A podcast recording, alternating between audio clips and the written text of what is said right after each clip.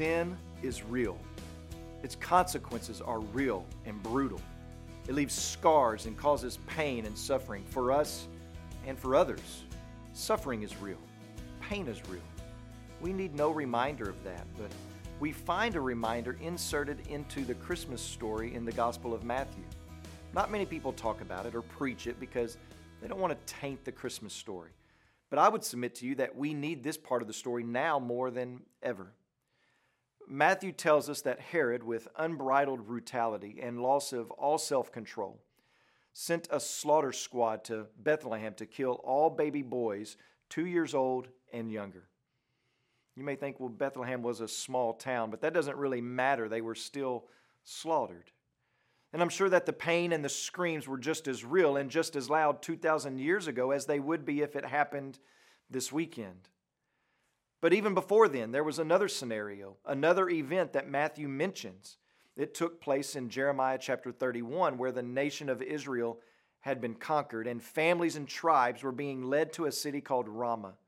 And that city served as a way station of sorts before families were separated from one another and sent into exile. Children were ripped from mothers' arms. Fathers were torn away from their families as they said their last goodbyes. And in their eyes, all hope was gone. Hope was lost. Hope was shattered. Life held out no purpose, no joy. The suffering was real and it was deep. But if we go to Jeremiah 31, we will find not only those words of grief, but we will also find words of hope and comfort. It says this I will turn your mourning into joy. I will comfort you and give you gladness for sorrow.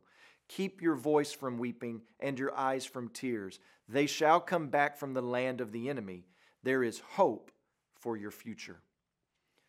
What is the hope promised to those people in Jeremiah 31 that can heal that type of suffering they were under? And what's the hope promised to the desperate mothers in Bethlehem on that bitter night? Well, Matthew does not deny the pain and the heartache, but he beckons us to the promise of redemption. The redemption that is found only in Christ, the one who escaped that slaughter so he could carry a cross and be executed for man's sin, the sin of all believers. So suffering gives way to glory. Death and defeat give way to the resurrected, overcoming, everlasting life that is secured for us by Christ. And that is what makes Christmas special. As you pray today, please remember Reginald Acuna and his family, our national changemaker missionaries in Paraguay. And also remember the Hindi Life Word broadcast that's heard throughout Nepal.